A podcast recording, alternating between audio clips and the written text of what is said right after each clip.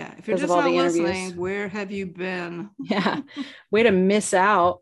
Yeah, mm-hmm. on t- on eleven hours of solid content. it's amazing that we've talked that much, isn't it? I know, and that's just the conversations we've recorded.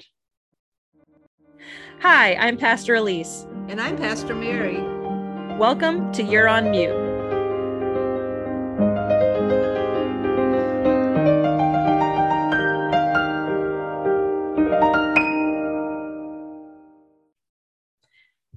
There, Mom. How you doing? I'm good. Elise, how are you?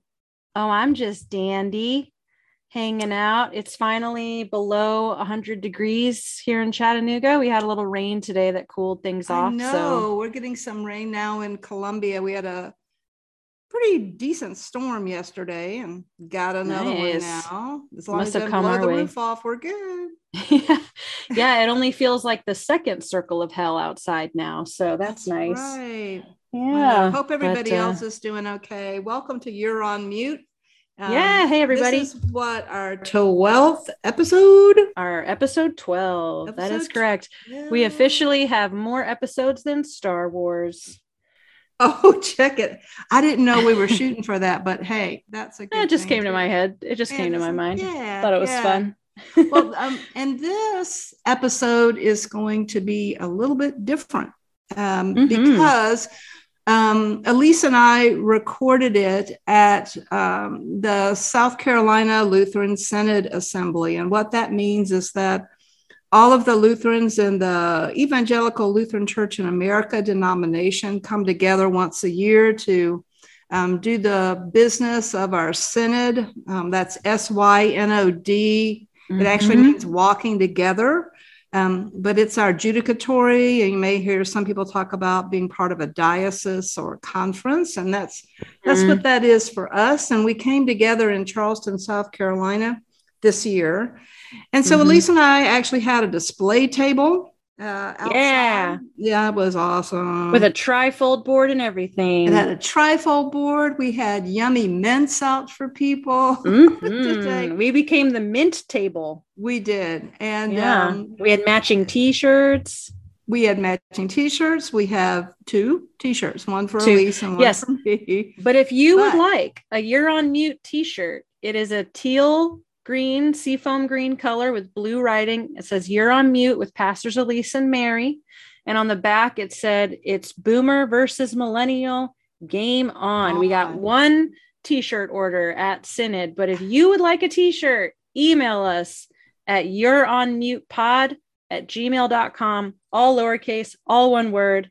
You're on mute pod at gmail. Give me your name, address, and size and you, you can get a t-shirt it. too and i'll let you know once we have a big enough group where the t-shirts aren't crazy expensive i'll let you so, know how much so don't us. gain or lose a lot of weight because right. you know, when we might be back to you yeah i know five give me a t-shirt later. size that can go either way that's right exactly well one of the cool things that we did um, at our display table was we um, invited people to be briefly interviewed by us.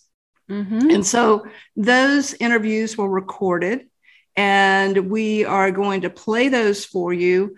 Um, we ask every uh, person the same two questions. And those are what do you wish the church would stop doing? And then the other one was what do you wish the church would start doing? Yeah and those were some really cool questions left it kind of open ended and it was you know you could think of church little c like your individual church or you could think church universal with the big c. And um so yeah we're gonna we're gonna go ahead and play uh, those interviews.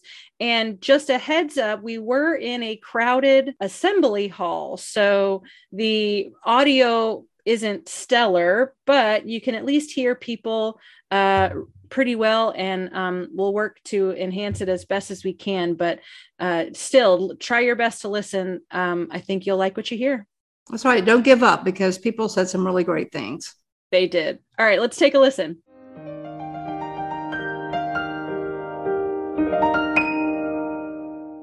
So hey yeah welcome to the mic. Welcome to you're on mute. I know we have dozens of listeners, so get ready to go viral, girls.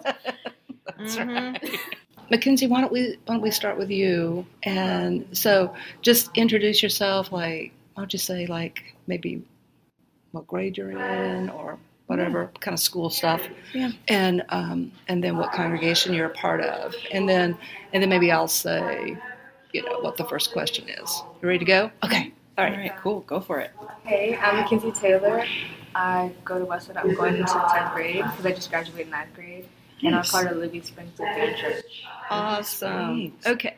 Welcome, Mackenzie. So here is your first question, which is, what do you think the church should stop doing? Um, one thing that I like observed is like the church is like very like close knit and like the congregation can be very passive aggressive because Mm. like with my dad like looking the way he is and like our family like looking the way he is. Your dad's African American. Yeah. As are you. Yeah. he's like a very big guy and stuff. So like mm-hmm. you walk in and like I had experience like we were in this one church and the people were sitting behind us and they're like, Oh, I wonder if they'll talk ghetto or they talk proper. Stop it. They literally said that and we Oh my were sitting right in front of them. Wow. Because my sister was going up to like do like a reading or something for the church. And I was just like, OMG. And my dad, he like told the pastor, and he was like, oh, well, that's just, you know, the congregation, you know, we can't help how they act. And I was like, Really? Wow. Really? and like you can obviously tell when you're when you're not welcome. If Right. People say that it's so welcome, but I can always you can like you can tell like when you're like Oh yeah. you get stares and like oh I'm obviously not supposed to be here. And you just can't walk that back very easily. Yeah. Right? And Yeah. like they're so like protective of like an old congregation, like coming coming like in as like not know Mhm. anything about like being Lutheran or anything. Yeah. Mhm. People be like very like non welcoming. Yeah. Wow. Yeah, and like every church loves to put that sign up, right? All are welcome. Right. But it's like Everybody that looks like us. Yeah, exactly. It looks like us, acts like us. hmm Wow, that's awful. Yeah. I'm sorry you had that experience. You probably keep having it. Um, like kind of, it's been like getting better now. Like new churches we're like going to, like Living Springs has been like so welcoming. And Yes, so open. they It's, would like, be. a Very Yeah. welcome hmm kind of. Thank you. Right. Yeah. Mm-hmm. Yeah. Okay. Yeah. So, what do you wish the church would start doing? I wish start like church would start being actually welcome, like Yeah. because you can Yeah. tell when it's like congregational like gossip and Mhm. stuff. And I wish like pastors would like sometimes step up and like not blame it on the congregation, but like hold the congregation accountable. And Yes. stuff because some pastors can be very protective of like their old members. Yes. Yeah. It's just time to like start holding them accountable for what they say, and it's not Good for Exactly. you. All right. Not letting people get away with stuff because they give the most every month. right. Oh, that's tough for That's people. a big one. That's a big one. It really is. Wow. Th- Thanks for being so honest and thanks for those Yeah, comments. seriously, All that was right, so our next person is I'm Cora Burke. I am uh, almost former eighth grade representative of LCY, Mm-hmm. um, which go- is Lutheran Church Youth, right? yes, Mm-hmm. and I go to Redeemer Lutheran Church. What do you wish the church would stop doing? Um, I think like I definitely piggyback on the answer of um, I wish the church was more inclusive. Yes. Um, especially like I had this one experience where I was at a certain church. They were having a meeting whether or not to leave the ELCA, and it was over like the ELCA supporting the LGBTQ community, Mm-hmm. and it was it was not a great experience. Mm. I, at the time, I had pink hair.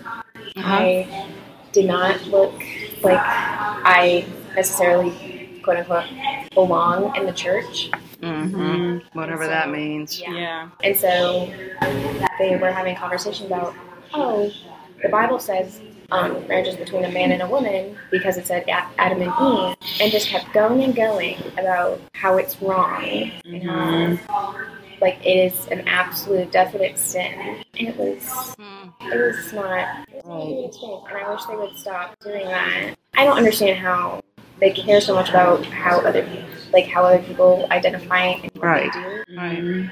If it's not harming other people. If it's like there there are some lines to where it's not okay if it's harming other people. But if they're just living their life and they're loving other people, I don't understand what's wrong with that. And why are why are we not accepting? Right. So we, you know, I think you know the both of you have said, you know, we need to we need to stop being unwelcoming and being open. So, Yeah. what do you wish the church would start doing?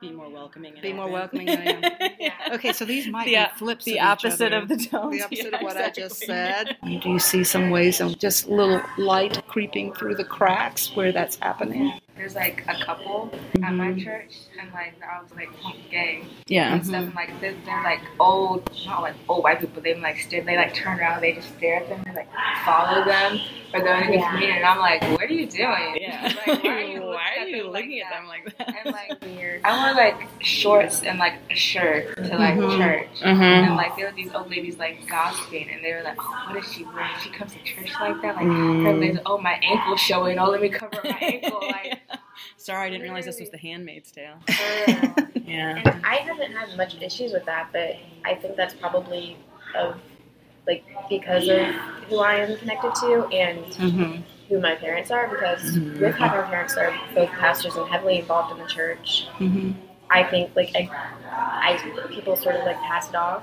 Also because I'm white. I was going to say also because you're Yeah. white, because her Yeah. dad's a pastor of the church she's going to. Yeah. Like, like my mom's well known throughout like the national ELCA. right. and like she's like everybody in the church knows her. If we ever go to a church, everybody knows her. Mm-hmm. I know the feeling. Yeah, and a lot of people know my dad too, and so Mhm. there's that sort of dynamic. But then also, since I am a white woman, then Mhm. it's also sort of a pass off of oh yeah she's fine. She must be okay. Yeah. Yeah. Yeah. She, yeah, she's a little weird, but we aren't afraid of her. Yeah, Right. That's what exactly. I worry Yeah. about. like Yeah. we don't have much. The differences are cute. Yeah. Yeah. Like if there there isn't much bias, like preset bias before that Mm-hmm. because of what I look like. Like that that's not okay. Yeah. No. Like, that's not okay to like then compared to your experience. yeah. Shouldn't be happening in the church because Right. it's not that's not what we should stand for in the first place. Right. Exactly. Well, thanks so oh much for your responses. That's really awesome. It's a great way to start, right? yeah. Seriously, I wish we could just like talk Can we to just you talk guys to for them? an hour. Can we later?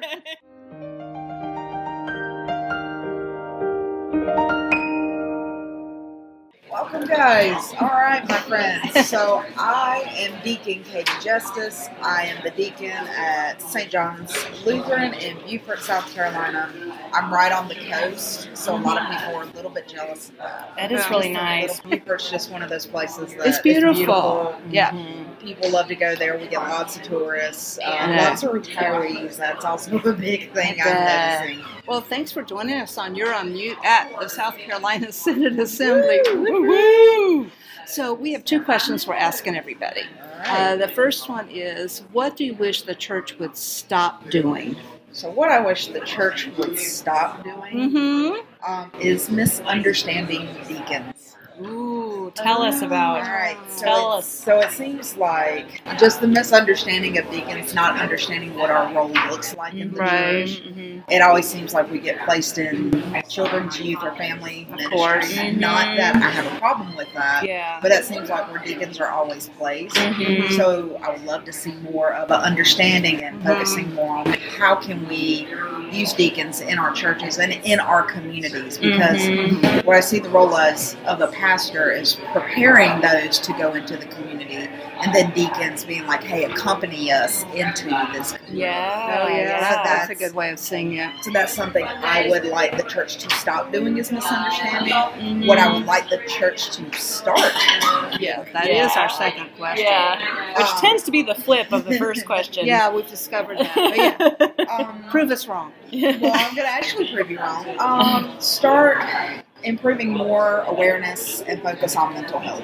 Mm. Yes. Yeah, This totally. Is something that I've seen pastors go through. I myself have anxiety and depression. I Mhm. take medication for that. Yep. And I've also heard of other leaders who struggle with it may be ADHD, it may be bipolar, Mhm. things like that. And mental illness can be under, misunderstood. Absolutely. And so I would love the church to start talking more about mental health and really focusing more on our rostered leaders, our people Yes. in our congregation who don't always feel safe to talk about those things.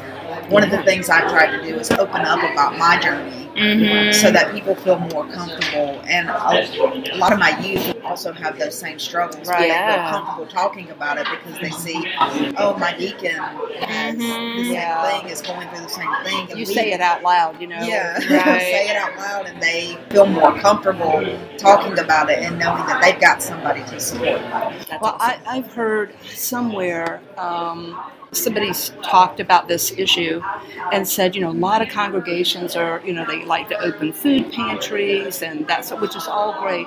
And um, the person said, in the very near future, like aka now, it, you know, what if congregations opened, you know, mental health centers in their congregation? I mean, do you think that's something that could happen at your church? I mean, what would be the barriers to that? So the barriers uh, to that would be just raising more awareness with our congregation. Right. We, we have a very, uh, I would say, a diverse congregation. Mhm. Um, just you know, some that come from up north, and then those who are Oh, from yeah. the Beaufort area. So that's what I mean by very diverse. Because you're kind of a resort community as Yeah. well. Yeah. so, um, what I would just uh, hope would be that we could talk more about it. We've had some in our congregation that know the effects of mental illness because they've had somebody in their family struggle with mental illness. And um, also, just kind of having the church to be a safe place. I think really what's going to start that is Yeah. having those intentional conversations. Right. How uh, how has mental illness affected you, whether you've had it or somebody in your family?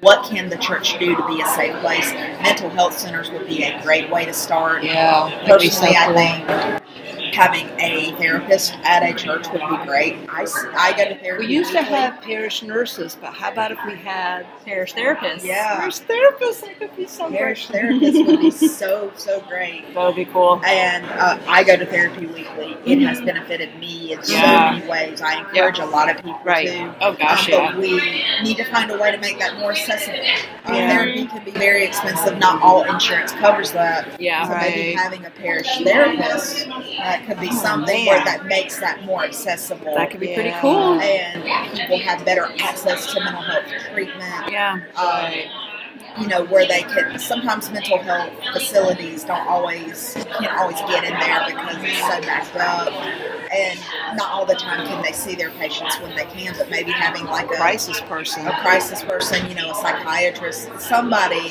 that can help people get the access to the medications that they need, Right. but also to the therapy Yeah. that they need. A lot of people carry a lot of trauma. Right. You know, mm-hmm. I'm one of those people that's been through a lot of trauma. And when you carry that much trauma and you have somebody that can listen to you, it just opens up, really it opens up a world of possibilities that you never knew existed. Oh, yeah. your So life to great. Totally, yeah. different. You know what's um, so amazing about you, also as a deacon, is that your last name is Justice, and I think that you just have to use that and go go forth and conquer, Katie. right? Exactly. I have been given that last name and I use it to the best of my ability. Good.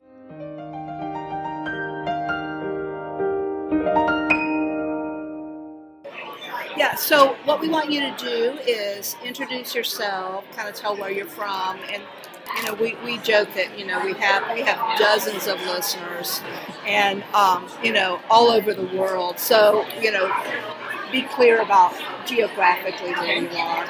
You know, somebody listening in Japan. I'm Beth Oslo. I'm currently the pastor at Lutheran Church of Our Savior in Greenville, South Carolina. We have two questions for you. The first one is, what do you wish the church would stop doing? O- Only a couple of things, Yeah. right? I think the biggest thing I wish the church would stop doing is saying we need to have people in the pews so we can have money in our pocket. Oh, I know. It's all about butts and budget. I think the other thing that the church needs to stop doing is saying we want more children and then turning our families away, right? By giving them the look that tells parents that your children are too loud or too squirmy or too, you know. Not dressed right, whatever it is. I hear that a lot from friends of mine who have kids who want to be involved in a church, but they're like, every time we go, if my son like says anything too loudly, five people turn around. One child who's fussing in church ever bothered. Your child was mine. Yeah. And it was because I wanted to go into mom mode, even though I knew it was always in good hands. Uh-huh. You know, but I've, I've actually stood in the pulpit and preached, never with my own, because people never let them, you know, they were able to Yeah, yeah. But somebody else's kid comes up and they stand beside me, arms up, and I, I pick it up and just know. keep going. Oh yeah, yeah, yeah. I know. Well, what is uh, what do you wish the church would start doing? My parishioner is here with me today. The, one of the speakers was talking about um, telling our story. What is Yeah. it? You know, I, I start every small move, anything I do with the church. I start with tell me why you're here. And why are you here at this Bible study? But more important to me is why are you here as an active member of this congregation in this place? Yeah. How has this church loved you enough to keep you here? Yeah. Because that's what people out there need to hear. Totally. Come to my church. They'll, Yeah. they'll let your kids be squirmy. They will. They will have. You'll, suddenly, you'll have two dozen grandparents. Well, thanks so much for talking to us on You're on you, Mute. Pastor Beth. Yeah. Appreciate you.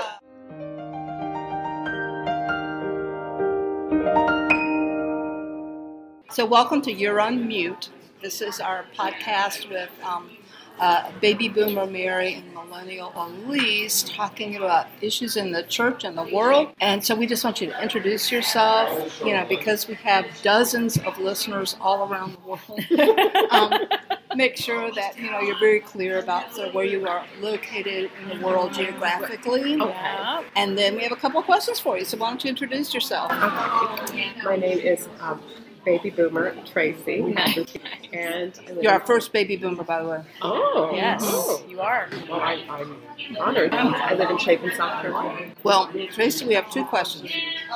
One is, what do you wish the church would stop doing? What do you think? Well, the first thing that comes to mind is putting the names of donors on permanent fixtures, like windows, pews. Yeah. Why? Well, What do you think that does?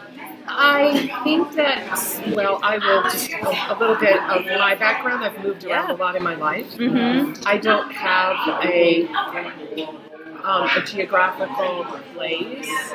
Um, so my home, I don't have a geographical community. I think that mm. I have historical deep, deep roots. Right. And so for me, it makes me feel like an outsider mm. when I see, you know, somebody's name from 1852 Yeah. and it's not a family name. I don't mind it, but I just it doesn't make me feel it does not give me a sense of place in, in that space. Yeah, like it makes it feel more like a like a country club, like an exclusive country club Yeah, like than an like a exclusive- opening it's just open not church. mine. Right. It's just not yeah. mine, you Yeah, that makes sense. Yeah. I, I never got to know that person. I'm sure they were lovely. Right. I'm really glad that they gave that beautiful thing. Yeah. Um, but I kind of think the baptismal font is God's. Yes. Oh, I hate when it's given on in loving memory stuff. of. We, Right. we have like communion sets at my church that have people's names engraved on them. It drives me crazy. Mhm.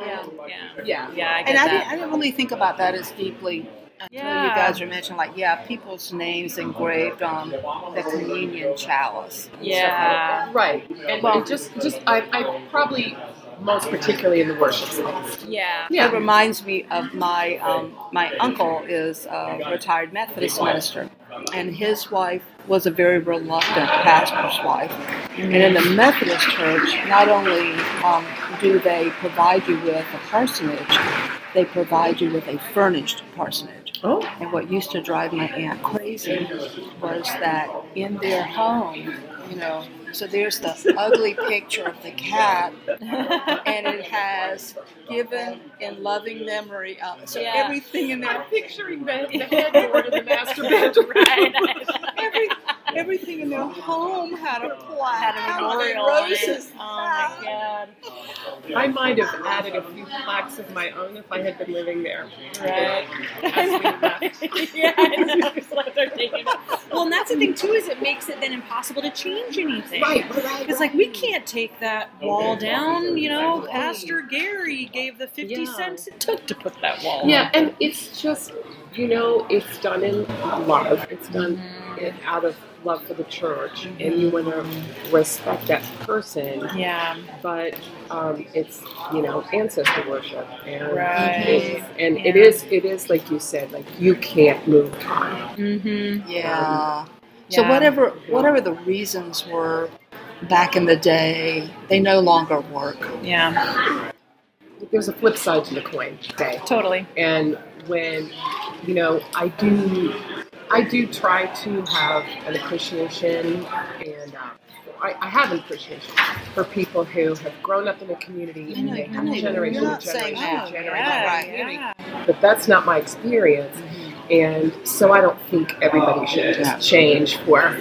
me because i think that it, Yeah. but that's But that's why, perspective that's why we need to listen to each other's perspectives. So we Mhm. have a flip to the question, which is, what do you wish the church would start doing, i wish other than take the flags off of than the re-envisioning of when is Sabbath Sunday morning between Yeah. eight and 11. Right. Um, people um, just start into that. yeah. No, You know, totally. Yeah. Time that's been set apart and sacred Yeah. is a hundred percent Like conducive to every right. Well, it's like one of those things too, where it's like you know, church is far more than just Sunday morning. It's Monday through Saturday as well. right. And so, how do we make space for that, as well as you know every the other scheduling things that people have, and, and kind of allowing allowing our worship and our Sabbath to permeate more than just our weekends. exactly. Um, I have this image in my head, and it's a little. Y'all can help me Yeah. I don't know. I wanted to hear how you up. would envision. Yeah. polish it up. I mean, it, so it, this is relating to COVID. I heard one time I saw this like this trivia question. It was like, what is, um, what is nature's pruner? Mm. What, what naturally? Yeah. And it's the wind. It's storms. Storms are natural pruners. Yes. And I vouch you for that in my yard. Yeah. Yeah. Right, right, and, and you know when you're living in it, it, like it's a mess and disruptive, and you know that that beautiful old tree that fell down. You didn't know, you know, Didn't know the that it was insects actually were- dead. Yeah. right, or, Yeah. you, know, You didn't even notice it was dead. Yeah. Yeah, and the wind did and took it down. Yeah. You know, the storm of COVID has shaken up Pruned our calendars. absolutely For sure. Yeah, and just uh, pick up the pieces in a different way. And, really and we've had this model for a really long time. Mhm. Not as not for forever, like a lot of people think. Well, that's exactly it too. History helps remind us about that. You know. That's right. And, you know, when people say, you know, like, we've always done it that way, well, that's a snapshot in your mind from what? From when? Is that a snapshot from Your childhood. Yeah. Is that a snapshot from, you know, because my, you know, my daughter's snapshots are different than mine. Right. Even from the yeah. same time. Yeah, no, I like the I like the way you put that. I like that too. Yeah, no, that's awesome. Yeah, so it's like we always did. Oh, not really. Yeah. That's cool. Well, thank you so much. Hey, Yeah, thanks for thank coming you, on. You're on mute.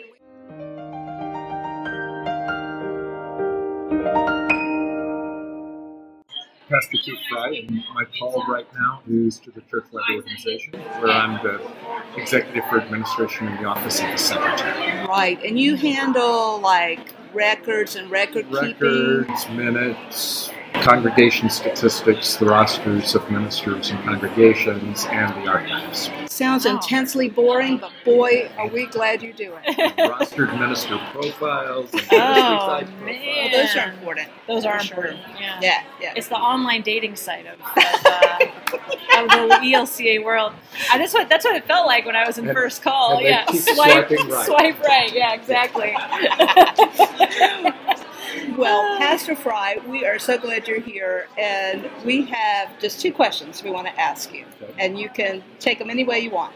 So the first one is, what do you wish the church would stop doing? I think it's important that we, as the ELCA, um, that we stop defining ourselves in the old identities of Northern European, Right. yeah, yeah. and so many congregations cling to that. I, I served a congregation that was advertising itself as uh, Swedish. I knew you were going to say that. and they hadn't spoken Swedish in a service since 1923. Right. Yeah. Um, and uh, they did not understand that hanging on to that identity was exclusive. They Yeah. thought it was attractive. Right. Um, Proud of it. And they were proud of it. But it was no longer serving the gospel Mm. to, Yeah. To Yeah. Yeah. Right. Um, and it, as we seek to become a a younger, more diverse uh, church, we have to be sensitive to the things that we say and do. You know, We can't mm. we can't keep talking about Jello dishes as I being know. Funny Yeah, as that As was. being, as being what day. identifies us as Lutheran or something. Yeah. Yeah. we have this wonderful theology that fits so well with the way the world is. We mm-hmm. live in a world where we know that things are both this and that at the same time. Right, right. Um, even though people are fighting to polarize them. Right. Um, and I, I think that we have good news that can really be appealing to people. But um, This other stuff just gets in the way. it does. Right. Yeah. And we use those identities as an excuse for our lack of diversity. You know, I hear a lot of people say, well, of course we're the whitest denomination. We're from Scandinavia. And it's like 200 Are years we? ago. you know, it's it's it's a it can be a frustrating excuse for sure. I, a number of years ago, I got called out on that, and I'm, I'm grateful. A young African American woman pastor turned to me and said, "What is a Lutheran pastor supposed to look? like? Do Yeah.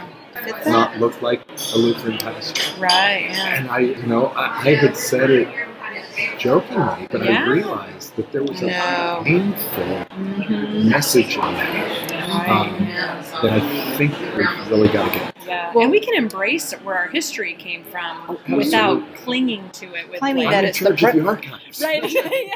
I we love history, right? But Yeah. it does. It can inform our present, but it doesn't have to be our present. It doesn't have to de- define our present. Yeah. Exactly. So, so then our flip question is, what do you wish the church would start doing? I wish the church would start focusing on the gifts of small community. Oh, okay. Um, and, you know, we, we bemoan the fact that our congregations are getting smaller, but there's also a wonderful gift in small communities Yes. where people can feel known Exactly. loved. And that actually gets back to the pattern of the early church. Yeah. when Paul was writing to those, or whoever was writing to them, Yeah. uh, to those communities, they were, you know, 20, 30, 40 people sometimes. They weren't these mega churches. They Right. were small communities of believers who were getting together and doing amazing things. Yes. Um, so that's that's one of the things that I would love to see us do more. of, You Right. know, to, to recognize the gift of of smallness, and as long as there are lots and lots of Small. Yeah. Right. Um, Because isn't that what mega churches do anyway? I think we need to look at it with gospel eyes, Right. which says this is the natural grouping for humans. Yeah. and allows people to, to know and care one, about one another. But then those small groups need to cooperate with one another to do big things. And then, you know, I think we have to deal also with the financial side of it because I think that's what scares us is even now, I think the same group of, say, 150 people cannot sustain a full-time pastor's package 150 people could 50 years ago. Right. And so what, you know, what do we do with that? I mean, with the compensation guidelines we just voted on, I should be getting $140,000 a year. I Well, mean, you know, I, I think we're going to have to look again at tent maker right. uh, ministry, Yeah. where we, as rostered ministers, hmm get some support as teachers and leaders of the church, then support ourselves with other callings, other vocations. Um, I think maybe millennials and, and um, Gen Z are thinking that. I mean, I tried a- to do it. when and my Elise- church freaked out. Yeah, because she, Yeah.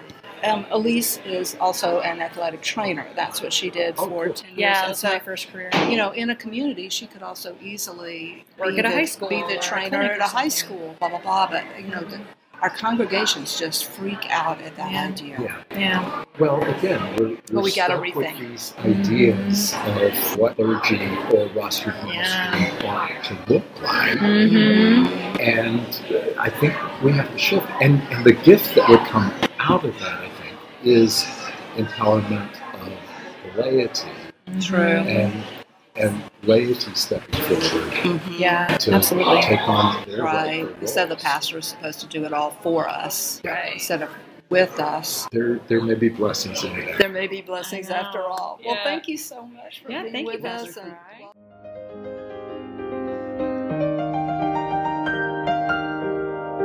Fry. Hey everybody, I'm, I'm Pastor Joanna Gregg, and I am from Chapin and Lexington at the same time. Right? Um, serving at Mount Horeb Lutheran Church as their associate pastor. Well, so two questions we have for you. One Mhm. is, what do you wish the church would stop? Yeah, you know, I I I think about all the time, like like every once in a while, where I'm like, I wish, I wish, I wish people would stop doing that. But then that's that's the answer to the question you just asked as well, because I wish people would stop wishing. Oh, good point. Yeah, um, because every conversation that is is um, based in lacking is is what I'm tired of, and the and somebody right, and somebody said that the assembly just yesterday, like basically the same idea of who is showing up. Yeah, Mitzi was talking about that. Yeah. Okay, it was Mitzi Schaefer. Okay, Deacon Mitzi Schaefer. That's what we need to focus on rather than rather than why aren't people coming back? Yeah. focusing Coming back, coming back. Yeah, yeah. Who are the people? When are we gonna be normal? Yeah. Yeah. Have a, there's a button that has two words on it. It says wish and do, and wish is scratched out. Yeah, well, that's a good thing. Yeah. It's kind of like a. So what's the thing? So if Yeah. people did do Mhm. instead of just wish, can you give an example of what that might look like? I can think of a very simple, I mean, yeah, very Mm-hmm. simple. Like, I wish more people would come. I really wish, there I am. Mm-hmm. People would people would turn it out on themselves and say, "Hey, I'm here and I'm compassionate for myself. I I know God loves me and I have a purpose here." Yeah. Uh, the the purpose the the purpose is what you know like people people forget to grab onto and not passing the buck you know what i mean like there is something to be held onto and it's there for all of us. And this is christ. Yeah that's the answer but but he's the answer. But uh like we forget that it's not people and it's not this this uh unattainable goal that was ours in the 90s or whatever and when the church was in its good old days. Yeah. Or when i when i was in youth group x y and z and that was another thing that was talked about that i caught on to. It's like the people who say that sort of thing want what they had for the people who are coming after them. Yeah. they want to share in that story. So so i don't know how it would look but taking away the unnecessary however you want to word that taking away the unnecessary uh, guilt or burden of what it looks like. Like like and then actually i don't know i think people are are scared of change but then they're not scared of change they're just have a have a way of looking at unimaginative unimaginatively whatever is like a, in the same realm as comfort. And so yeah. I would have said two and a half years ago but i wish people i want the church start seeking other places like physically mm-hmm. Not necessarily to like carry the communion and the and the crucifix or you know the, the- the- and have a worship service there but right but just but just to to be representatives where people are gathering where are people gathering Yeah. Being present. And can that be a worshipful space as well? All like. yeah and, and i honestly like like have this have this animosity towards sports because everything about sports is what worship. Here I am. I'm an old lady. What worship should be or used to be, or some there's something about the sporting event that I I get a little bit sad when I go because I'm like, well, this is what it feels like to be in a community who's excited about the same thing. Yeah, yeah. Yeah, no, the, the, the fandom and the and the unified excitement and Mm-hmm. you know all of that. Getting So so energized behind something. right, Yeah. yeah. It's amazing. I go back and forth because there's such a unifying power of sport and such a universalism. Mhm. But then at the same time, you know, when I see like you know, the guy score the touchdown and then he points up to God, like God doesn't care that you just scored that. Right, right. You know, God's got a lot of other things going on. But then, you know, I, I think about like the way the 95 Rugby World Cup like unified South Africa. Well, thanks for thanks for talking to us today. You're two of my favorite pastors. No, really, I'm ch- uh, not just because I'm sitting here. I promise.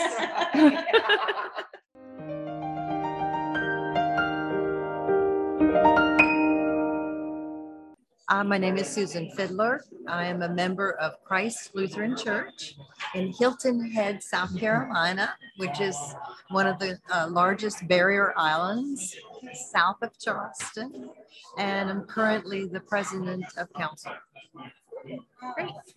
And I'm I'm June Wilkins, and I'm a pastor at Christ Lutheran of Hilton. Okay, so the first question is, what do you wish the church would stop? Boy, that is a tough question.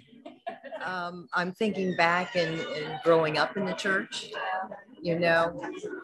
Um, I guess in general, I, I wish that we could all be seen as not being judgmental.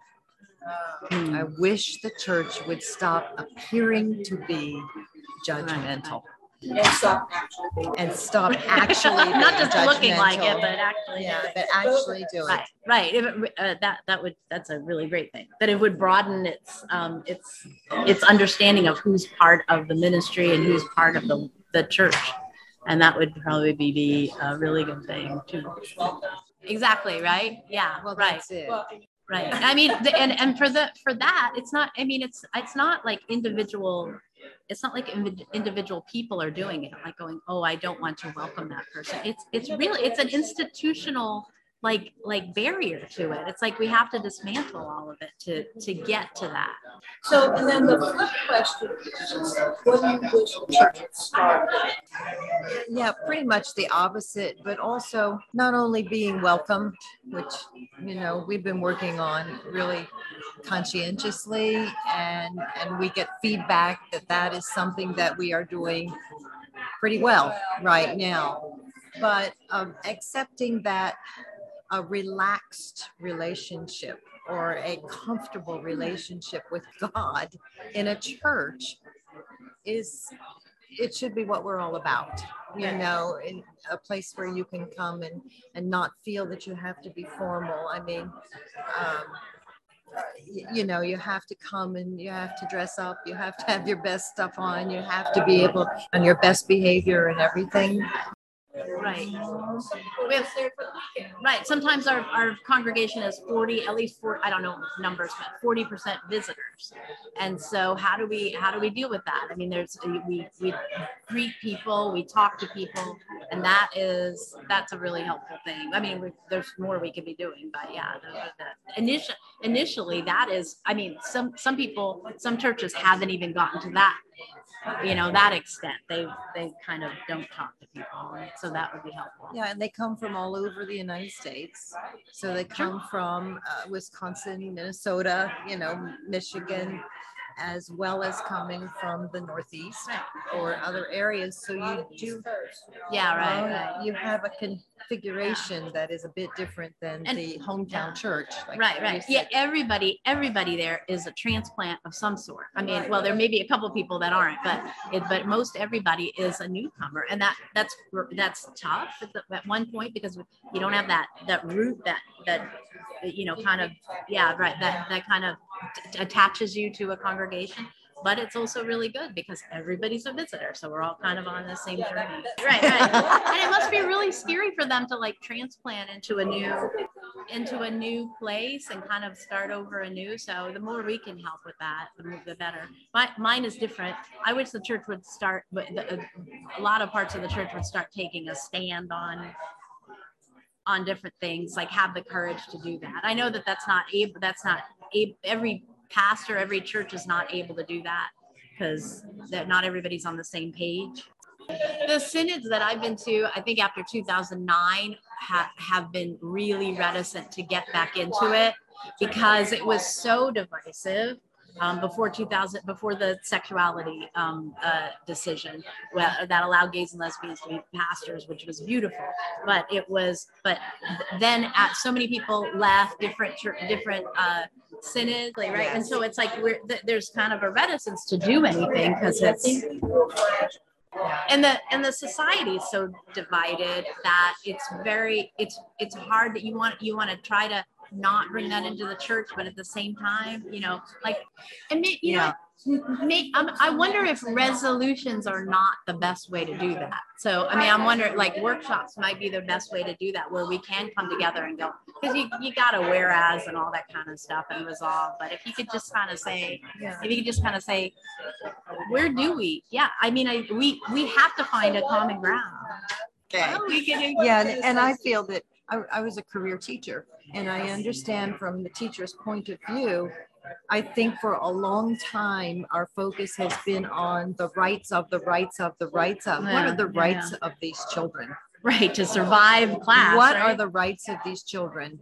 when they're in school trying to learn? Yeah. And and they want to feel safe. Yeah. So I think that that if the church is going to approach anything, it ought to be turning their attention to the generation that is being the target of, of this oppressiveness and and being traumatized. These are the future leaders. Right, right, right. Yeah. and, and we're treating them as if they're second class citizens right, right now. Right. I'm sorry. Right. Yes. I think oh. that's probably true. Yeah. Thank you. Thank you. Thank oh, you. Oh, yeah. Thank you. Great to see you too. Thank you. Thank you so much.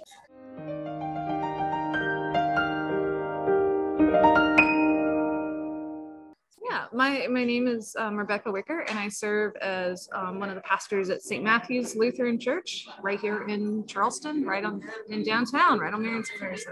Very well Ah, yeah. Um, and I and I grew up in South Carolina Synod, so I had like this sort of um, homegrown view from the Synod, looking looking inward, uh, looking from inside out. But I also in Walterboro, yeah, yeah, and like my my parents were very involved, so it's like I don't know, like a yeah, like I don't know if there's like a step away from being a pastor's kid without being a pastor's kid, but yeah, there, there needs to be a council yeah, just for that or organist kid, you know. Yeah.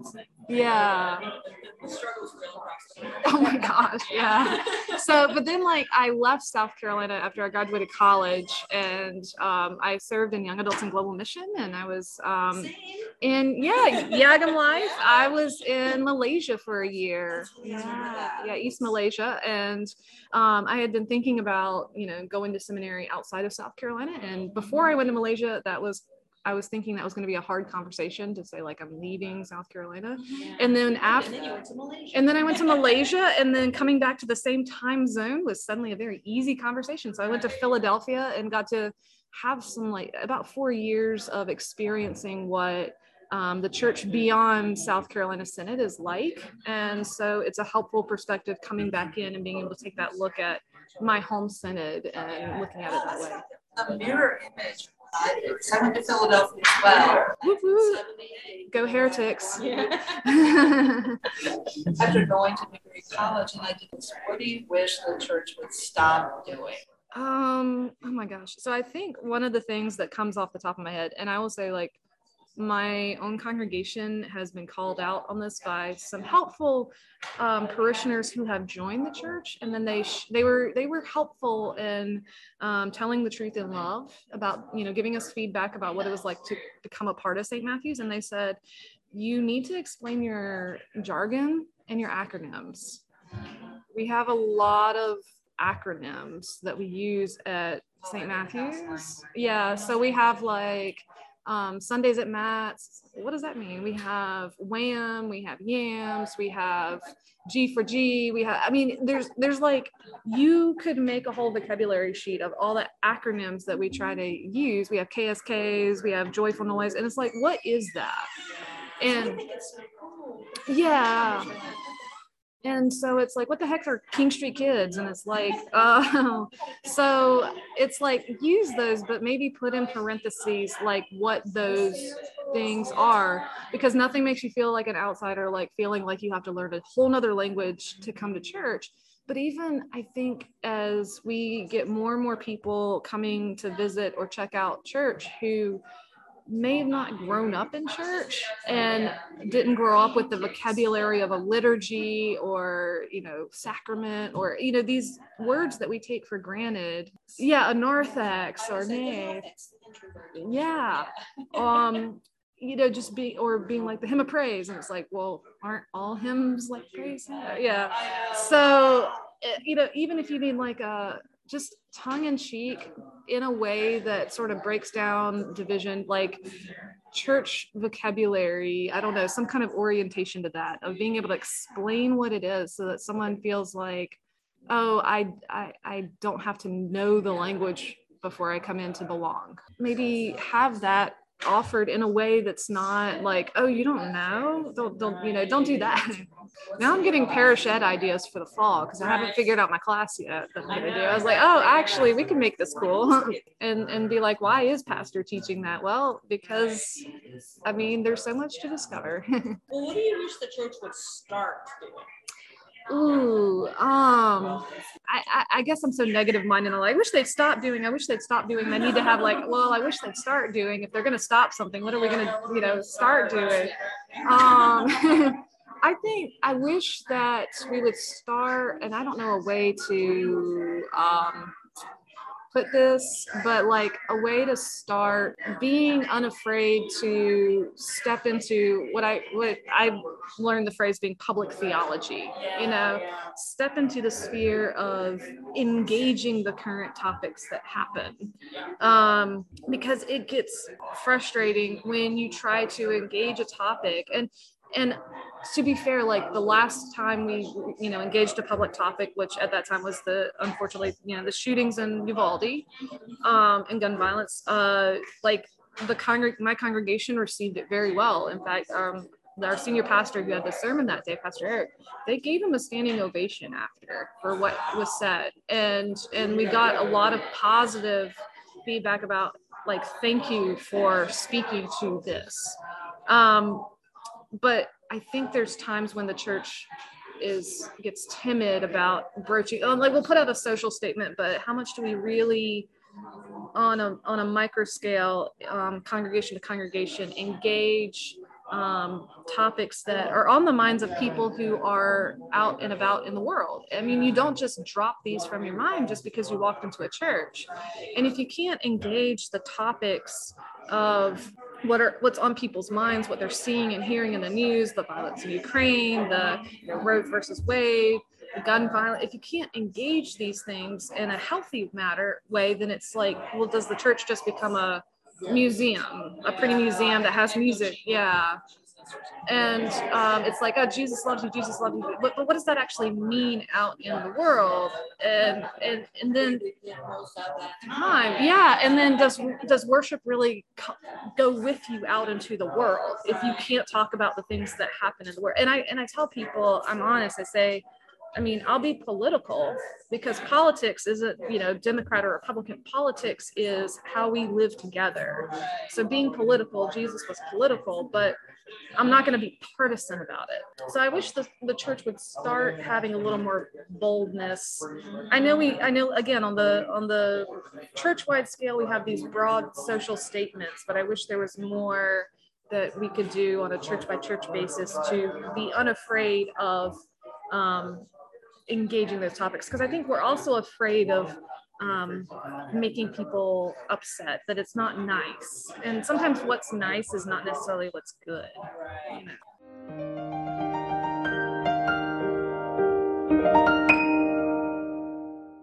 Yeah. So I'm Kristen Williams. I'm the new um, executive director for financial development for NovusWay, um, which, as my husband would say, I've sort of been preparing for this job my entire life. So I was not raised in the Lutheran church. We were sort of the family that went on high holy days, and um, but there was a woman across the street from me had a daughter my age who was one of my best friends growing up and she was very active in a lutheran church and so we would go that's where we would go um, for the special holidays yeah exactly and um, then I just started to get really curious about religion because I was going, you know, we weren't going regularly. So I had lots of questions. And um, I sort of you know just just got really curious and, and sort of asked to go more often. And um, so i did. And then i ended up there was a um, they were going on the church was going on a mission trip in the summer before ninth grade of high school. And they had someone drop out and asked if I wanted to take the spot. And so it was more, it was, I think it was a partnership maybe with, um, I want to say it was Reach Work Camps at the time, but I think it was sort of a partnership with Habitat for Humanity or different organizations in the area in Tennessee. And I think usually I pick the sort of the habitat partnerships because I was always interested in the the building and, and helping to repair homes and getting to know the families. And so I helped roof re-roof a house, which was really fun. And then just sort of that connection that you have there, because when you're at sort of those high energy events like that, it's really exciting, and you want that feeling to sort of last. Exactly. Um, and then the next year I joined the confirmation class because that seemed to be the best fit for me to kind of understand. Um, even though I was 14 and had not been baptized because I wasn't raised in the Lutheran church. and so they let me join the confirmation class. And then, right around Easter, before my 15th birthday, I was baptized. And then so um, few Lutherans that remembers their exactly, which I always thought was really special, and kind of why I feel like um, my sort of faith journey has been very different from a lot of my peers. Oh, and oh, yeah. but that summer, um, after I was baptized, I went to camp formation at Lutheridge, nice. and that was my first camp, ex- first and only camp experience as a camper, and it clearly stuck with me right. for four years. I could not wait to go back and. Our church did so many other trips throughout the summer um, in different places that they didn't go to camp regularly. It was more of a you did that on your own, yeah, or you just did camp formation. Yeah. So we never went back, but I waited until freshman year of college and I waited for that application and I applied and I was a counselor. Um, and I did all three summers at camp. And it was just, again, those sort of mountaintop experiences that you so often hear about. And after that, I was considering actually going to seminary and I had some friends that were in seminary that were older that I'd worked at camp with, and they were like, "Why don't you try being a youth director first and see if that's really what you want?" Because it's a it's a huge yeah it's a huge commitment, and back then there weren't a, weren't a lot of the same scholarships to Southern as there are now, so it was really expensive. Mm-hmm. So I was a youth director actually at a Presbyterian church, but in Brevard, right down the road from Lutheridge. So I still got to go back and help for fall retreats and things when they needed folks and I, uh, yeah, and I took my kids actually to Montreat, but when I was there, yes, it was. Well, there's this whole connection there. There's so many camps and so many religious camps too. Oh, yeah. It's sort of everybody's sort of your sister camp. It's right. not this competition. Exactly. Yeah. There's a lot of Presbyterians in Chattanooga, so mm-hmm. a lot of Montreat people. Oh yeah. Yeah. Yeah. Yeah. It's so beautiful. It's a place apart. You need to go there um, but yeah, and so th- that made me realize I did not want to go to seminary. but I got involved with um, volunteering with the American Cancer Society's Relay for Life, and that just sort of created this love of nonprofit work and service for underserved um, individuals and especially kids. And so from there, I just sort of jumped to different organizations and always knew that one day I would like my dream would be to come back to camp and in some way sort of serve and help you know help with the yeah yeah and the and sort of continuing that legacy for the future of camp for campers forever for my kids and grandkids and um so when the the position became available i was like yeah you know i'm happy where i am. Maybe i won't. And then my husband was like, "You you met you you should just at least look at it." Well, yeah. So I didn't even have time because um, former Bishop Leonard Bolick called me. Yeah. Said I've had a lot of people giving me your name. What do you what did you think? You know, are you interested? and so then I, you know, it was just after the first Zoom sort of interview, I was like, man, I, you know, this is just perfect. And it might not be my timing, but what is it ever? My timing is God's. I know, I know. It was definitely God's timing. So, yeah, so I've spent quite a bit of time since I started 14 days ago um, back at Lutheridge, but I'm so excited about about visiting the other campsites and hearing you know how campus touched the lives of those counselors and staff and the families and pastors and kids um, the way that you know i know that Lutheridge touched my life and so many So is your position kind of like a marketing position? no it's fundraising. Yep yep yeah. So we have a great marketing person jessica. I would never want to take her job. I'm so excited i don't have to do that. But um, but yeah so it's more i'll be traveling and meeting with folks and sort of hearing their stories and helping them you know figure out where they fit into the the the story and how they can give back to camp and and you know work with me on ensuring that camp is alive for for generations to come. Because we want to make sure that all kids have that opportunity and there's a lot more scholarship programs now. You know um, camp a lot of times especially at you know Lutheridge and Lutheran camps, it's a lot of the same people that are coming together and not very drastically different backgrounds or upbringings. Mm-hmm. And I think that's changed. There's been a shift in that. And so more people are realizing that everyone needs camp and how can we get those kids that need it most There. yeah, right. Mm-hmm. And during the the video yesterday, yesterday they played during Synod Assembly. There was a pastor in Florida that talked about, yeah, yeah, Pastor Frank, the kid coming to camp and are doing their day camp and um, sort of, you know, I guess his comment was, you know, every every year I have friends for for a week, you know, by coming to day camp. And you know you want to be able to you, you want them to have friends all the time but to, for them that that's just such a profound statement. And there's so many kids that are struggling with you know so many different different things now. yeah. right. Even it is. It does. It does. And everybody gets dirty and you know everybody's eating the same things and good or bad and you know everybody's donning their like lutheran or whatever camp t-shirts proudly and yeah so it's it's just such a you know there's so many opportunities and it's you know it's it's it's an opportunity for kids to just be kids and not have all of these outside pressures the whole time and try new things too mm-hmm. Yeah. you know a lot of kids you know especially some of the the scholarship children that we're getting coming to camp or um, the at- at-risk groups that are coming and and you know we're opening their eyes to those kinds of experiences. They've never left home before or left their town and they're coming right yeah or gone swimming or rock climbing uh, or doing the climbing wall and the zip line and um, there's also you know the doing things like the, those kinds of activities especially the the climbing wall and the zip line. You learn to trust other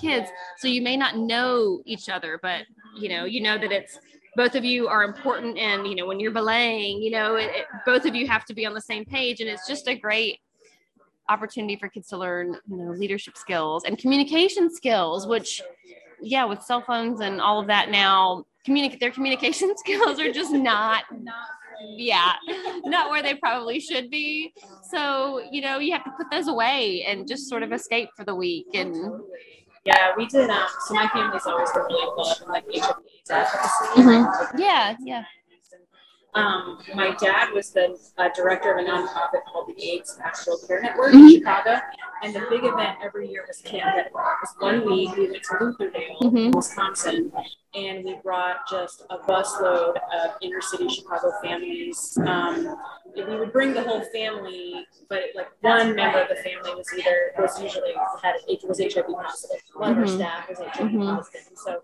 it was literally a getaway to be with other families who Mhm. had a family member with HIV AIDS and and stigmas and all that.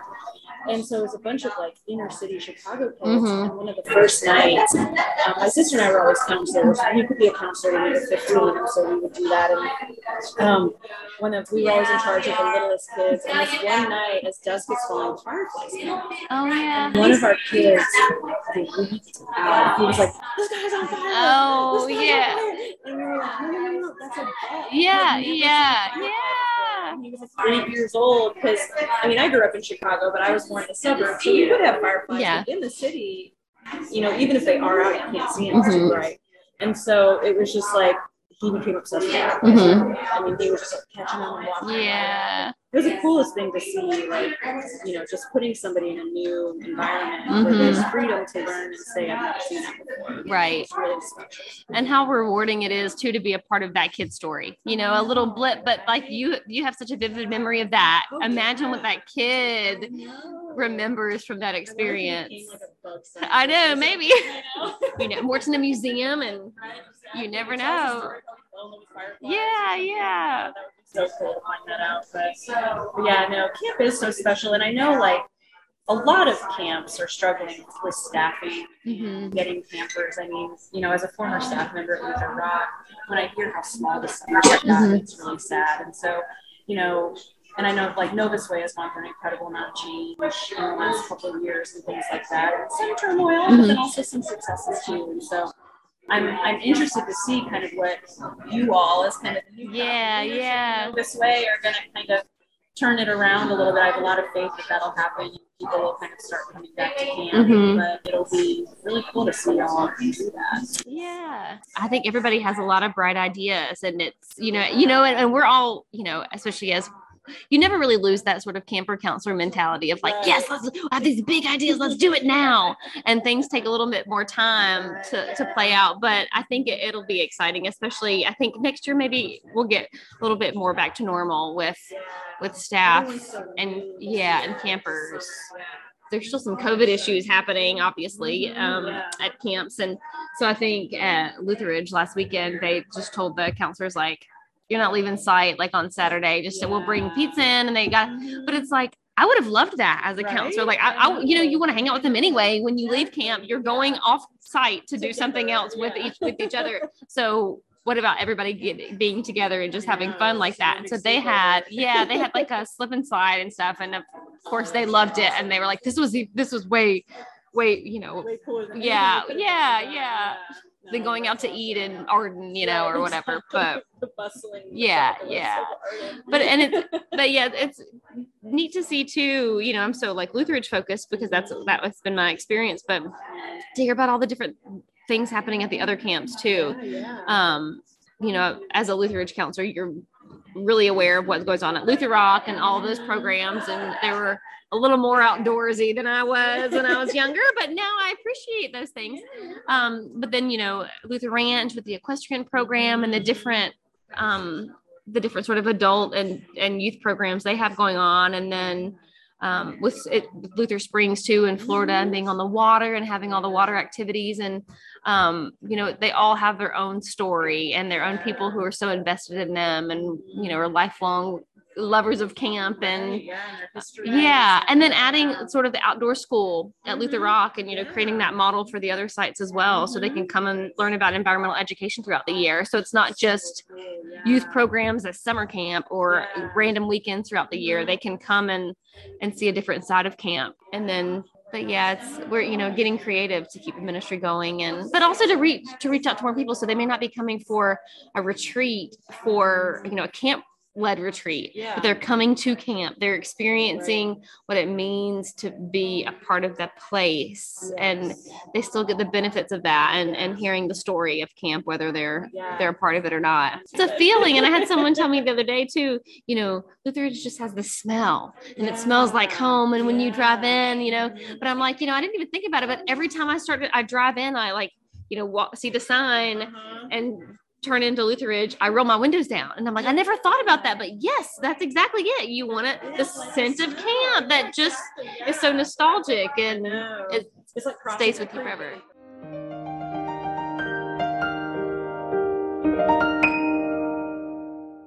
What do you think? Can we say something about the fact that no men came up?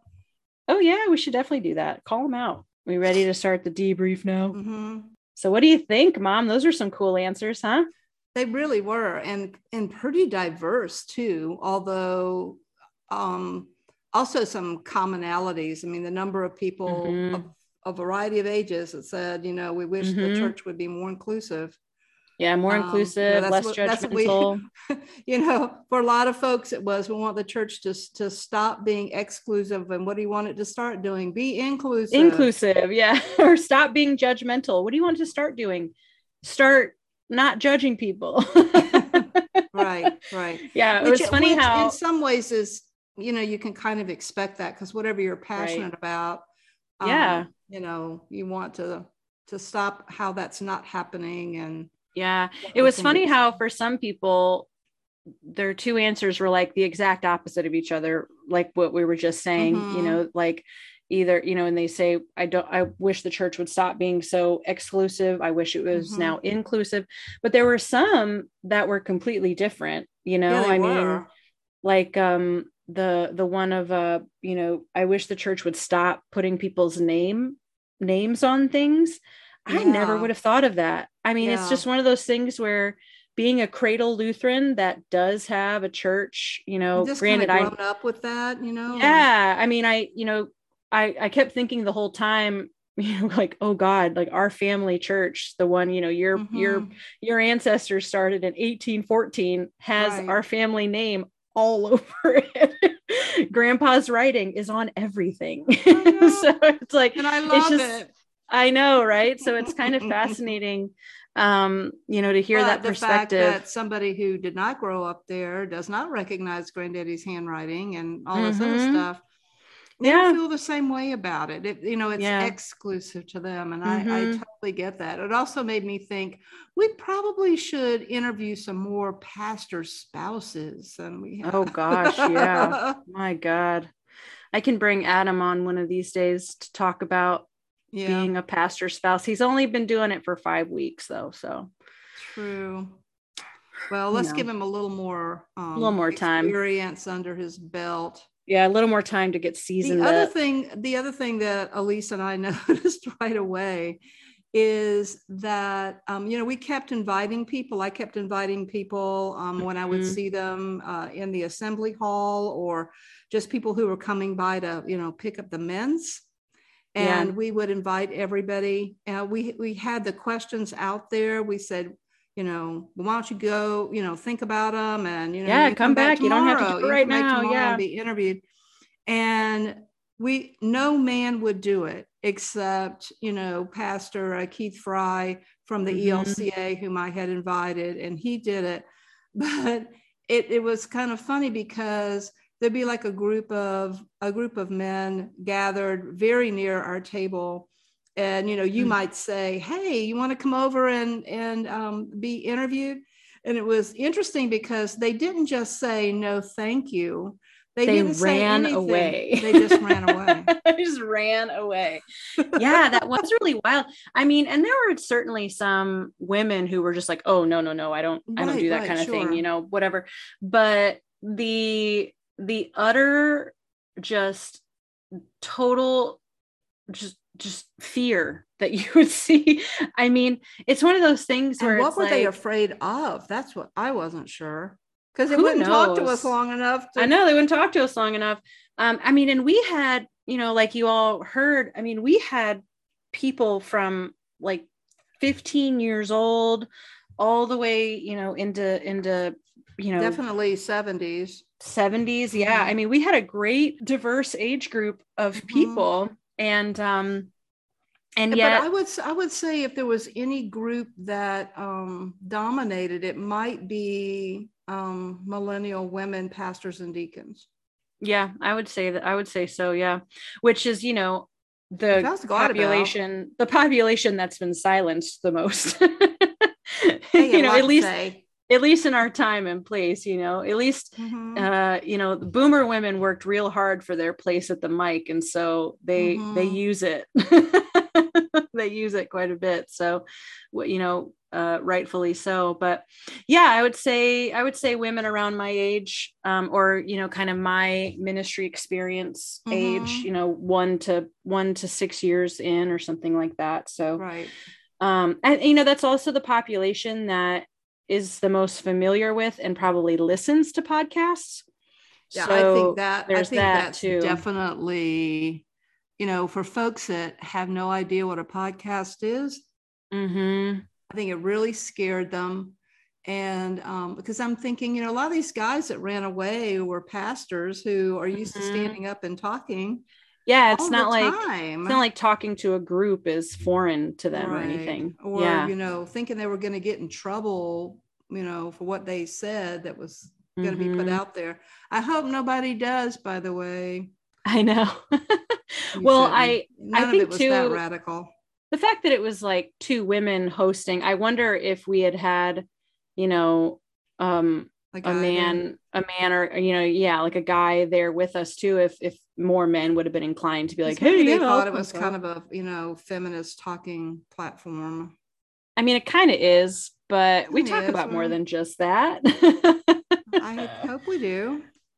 Well yeah, overall so. the the the interviews and the answers were really fascinating and i was so grateful for the folks who did um, step up. I um me too you know i I was I was a little nervous when you when you threw this idea out that we would get like two people and we would be you know like we're really going to highlight these two folks today. But yeah. you know once once people kind of got rolling um we were able to get quite a few folks. And I mean hats off to you mom. You you could be a used car salesman. I mean nobody escaped our table when when when mom when mary was there every single person that even looked at our table was like you want to be on the podcast? You want to come answer some questions? Whereas i was a little i guess more shy when i was just there by myself well, and i, I knew a lot more like you know than you did.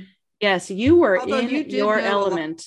you did know a lot of the millennial um i did. I I knew more fun. folks. I knew more folks at this assembly than I did at my my own. So that was mm-hmm. kind of funny. Mm-hmm. But yeah, so um, that was kind of that was kind of cool too. Well, we should probably briefly answer the two questions ourselves. Yeah, um, let's about um, starting and stopping. Um, yeah, I think um, I would say what I wish the church would stop doing. And I, when I use when I hear church, I'm thinking really more of local congregations. Mm-hmm. Um, I wish local congregations would stop being so afraid of um, advocating for justice. You stole and, my answer. Oh man. Well, I actually my my answer in that way was going to be the other way. I was going to say I wish congregations would start, would start yeah. advocating for justice. Yeah. Right. And well, I guess on the on the um, starting thing, and it, it definitely dovetails, is that I wish local congregations would just start having more courage. Mm. Um, and that includes the pastors as well. It's like everybody's yeah. just so afraid of everybody and everything. Mm-hmm. I can mm-hmm. see why. I mean, mm-hmm. you know, I mean, you know, Cancel. as we're as we're recording this now, you know, yesterday um, the church, uh, Episcopal Church in in Alabama had a shooting killing three p- older people at a mm-hmm. baby boomer potluck yeah. that they were having that had like you know 25 people who were in attendance mm-hmm. typical church stuff right mm-hmm.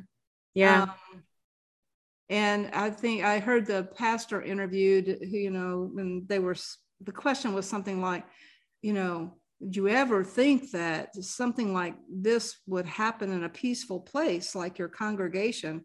And that pastor just went, Sure, why not? Uvalde School is a peaceful place.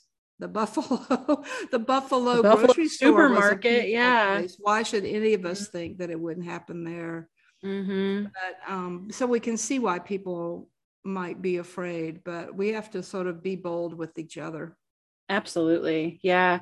No, I definitely my start is definitely wishing congregations would would advocate and and I understand that people have different things they want to advocate for mm-hmm. and some some topics are are more hot button and and politicized than others but you know i i guess i don't care like i mean i do but you know if you know the our our mandate right from jesus on on paper is such a simple one you know love each other right Mhm. which is incredibly hard to do but if your congregation is not addressing the ways to really love each other which means advocating for each other which means you know fighting for each other which means lifting each other up if you're not doing that you are not living into the gospel. And yes there are going to be people who say that doesn't align with my political beliefs. I'm out of here.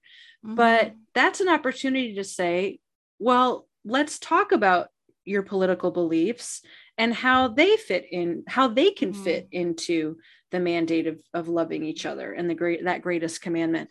You know i just think i think the i think the fear of conflict and the fear of challenging people holds so many pastors back. And what I holds i us hostage. it holds us Holds hostage yeah. Holds us It- hostage. it really it really does. And i mean i i get it to a point you know job security and and fear of losing your job is a real thing. I mean you know i i've seen i've seen you know you and dad have to back off from things before.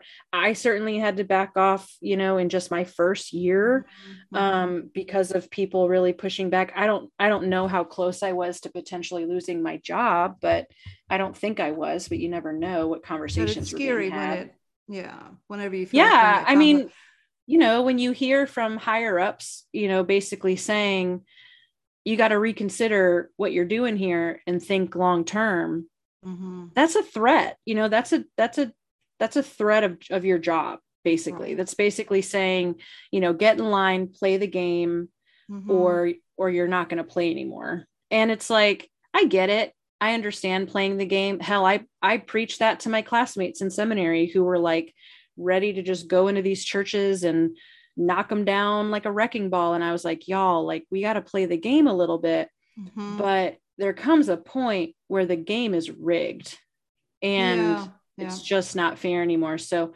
i guess i wish the church would stop um holding pastors hostage Mm. Mhm.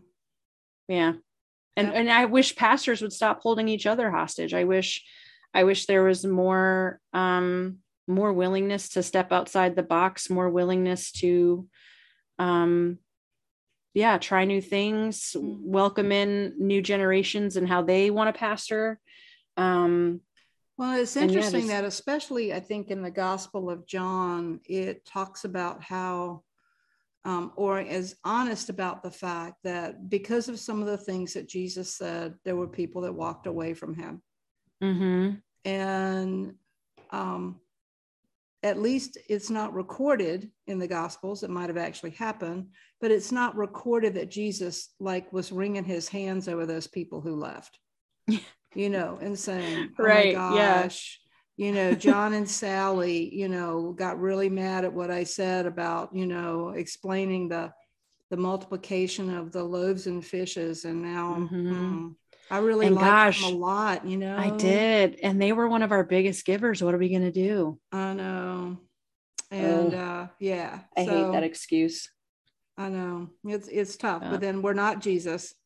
Right. Um, you know, so we're trying, you know, and we're worried about losing our job, but Jesus lost his life. So it's hard to mm, know. right exactly i know and it's like you know i need my job like i can't be too flippant about it at all but you know there are certain things that i would i would risk losing a job for you know i have Mhm. a colleague here in chattanooga who was a pastor in the methodist tradition and um, she married a same-sex couple and got Mm. fired over it you know Yep, i mean and right. and that but it was something that she was like I I believe Was in willing this to die in that ditch. Was willing to die. uh, yeah, die on die for that, and, you- I you'll I respect her you- for it. You know, you'll know when you get to that.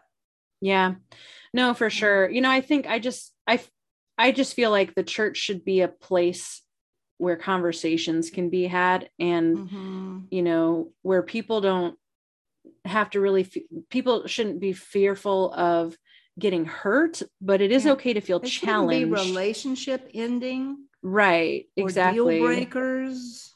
yeah know? i mean and it's just funny too because you know the way that i've preached has or the things i've preached about has somehow struck a chord with certain folks in in my congregation for better or worse and but nothing i said was ever a personal attack really on any one person and yet they atta- have attacked me personally Mhm. and i'm still there you Oh, know right. so Yeah, so yeah. it's like it's it's that lack of understanding that like your your pastor is a person too Mhm. and and in a in a very vulnerable job you know i mean it especially when you talk about preaching i mean it's it's a soul bearing thing it should be at least you Mhm. know it shouldn't not every sermon should be like a cookie cutter out of you know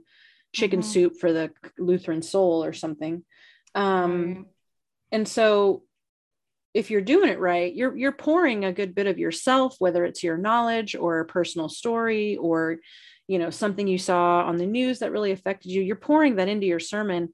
And so while we should always be open to critique or questions um when someone just kind of rips you apart for something you preached on that's a tough thing Mhm. to, to like come back from and i feel like Right. that's lost on congregations sometimes you know they Yeah, might So we, so we hope that the church will stop doing that.